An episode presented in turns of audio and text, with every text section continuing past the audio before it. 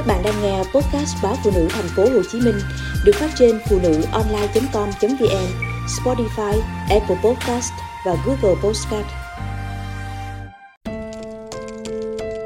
Cuộc chiến đồ ăn thừa Chén mắm khô queo Loại mắm này của người miền Trung làm từ mấy lát dưa leo tươi dầm với mắm cá cơm.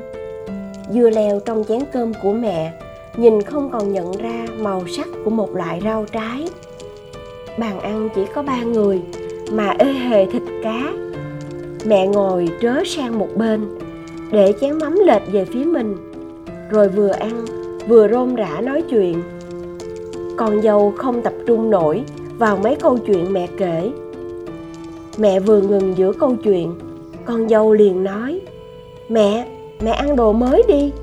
Chén mắm dư đó hơn một tuần rồi đó. Mẹ vội kéo chén mắm về gần mình hơn, như sợ bị ai giật mất.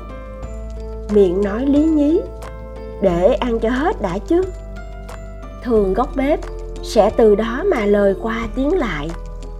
Cô con dâu mềm mỏng hơn sẽ kiên nhẫn phân tích cho mẹ tác hại của việc ăn đồ ăn cũ, rồi dỗ dành mẹ những món còn nóng hổi trên bàn còn anh con ruột của mẹ, chắc cậy là con ruột, nên hay bài xích thẳng thừng.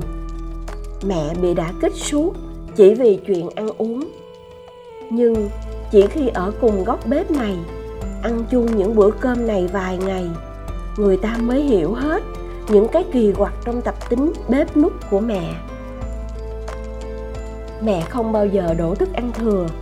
Lý do đổ đồ ăn là mang tội một món cá kho mặn, thường ăn trong một, hai bữa. Nhưng lỡ cả nhà ăn dư một chút, mẹ sẽ gom vào cái tổ đất nhỏ hơn để tiếp tục ăn vào bữa tiếp theo. Món ăn đã cũ, lại mặn chát, thành ra một phần ăn có thể phải chia ra trong ba, bốn bữa. Có bữa chỉ dư một miếng thịt kho chừng nửa bàn tay, mà đến tận ba ngày sau các con vẫn thấy mẹ miệt mài, ăn kẹo uổng. Hôm nọ, đứa cháu họ nghe nói mẹ lên thành phố chơi, nên đưa vợ con sang thăm. Mẹ hào hứng chỉ đạo con cháu nấu nướng, bày biện trên bàn ăn toàn đặc sản quê nhà. Vậy mà khi cả nhà cùng quay quần, bên những thức ăn nóng hổi, mẹ lại lật đật lấy trong tủ lạnh ra bịch bún tươi, với chén cá kho hôm trước nói cái này mà không ăn ngay, kẻo hỏng mất. Con cháu thi nhau mời mọc, nhưng càng thuyết phục, không khí chỉ càng gượng gạo. Vì mẹ kiên quyết, phải ăn cho hết. Chẳng đứa con cháu nào trả lời nổi câu hỏi hết sức nghiêm túc của mẹ. Chẳng lẽ bỏ đi à? Chứng kiến mẹ cứ ăn đồ cũ, con cái vừa xót vừa giận. Bữa ăn nào cũng không trọn vẹn thuyết phục mẹ đủ đường, vẫn không thành. Con trai bàn với vợ, đến cuối ngày là đổ hết thức ăn thừa. Hai vợ chồng nói là làm. Ngày sáng hôm sau, mở tủ lạnh, thấy thố đồ ăn tối qua không còn. Mẹ lẳng lặng cùng các con ăn một bữa sáng đúng nghĩa. Cô con dâu vừa áy náy, vừa thấy yên dạ vì đã giải quyết một vấn đề nan giải cho sức khỏe của mẹ.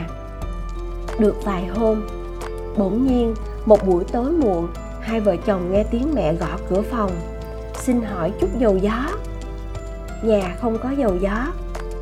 Linh cảm chuyện chẳng lành. Con dâu chạy theo xuống phòng, hỏi dồn xem mẹ đau ở đâu. Mẹ gạt đi, nói, chỉ nhức mỏi thường thường. Đêm, con dâu vẫn nằm thao thức vì cái điệu nhức mỏi thường thường của mẹ. Y như rằng 12 giờ đêm mẹ lại lên phòng gõ cửa. Thoi thóp nói, mẹ không ổn rồi, chắc phải đi cấp cứu. Hai vợ chồng lật đật đưa mẹ vào viện. Mẹ đau quặn ở vùng bụng. Hỏi kỹ hơn, mẹ chỉ nói, đau dữ, chịu không thấu. Bác sĩ kiểm tra, không phát hiện dấu hiệu viêm ruột thừa. Trước lúc được chỉ định siêu âm, mẹ khai, tối nay tôi ăn hơi nhiều no lắm. Rồi nó từ từ chuyển thành đau. Hai đứa con đứng hình. Bác sĩ chẩn đoán, mẹ bị rối loạn nhu động ruột, kê ít thuốc rồi cho về. Đứa con trai vò đầu bứt tai. Cái nguy cơ anh dọa mẹ trước đó về việc ăn đồ cũ, ăn quá no, giờ đã thành hiện thực. Mấy hôm nay, nhà không có đồ ăn cũ nhưng mỗi bữa cơm nấu ra, dăm ba món kiểu gì cũng có chút thức ăn dư. Hệ bữa nào dôi ra bắt canh, con cá, mẹ lại ráng ăn kẻo đổ. Rồi đêm nào cũng xoa bụng nói, no quá, sao ngủ hè. đêm nay, mẹ no quá nên cả nhà mất ngủ. Lúc ba mẹ con về đến nhà, thì trời đã rạng sáng. Đứa con trai đưa mẹ về phòng, rồi còn nói như dỗi mẹ đó, các con góp ý mẹ không tiếp thu rồi sinh bệnh. Mẹ im lặng, kiểu cũng xui xui. Nhưng hai con vừa rời đi, mẹ lại lẩm bẩm nói với theo. Chứ đồ ăn mà, không lẽ bưng đổ.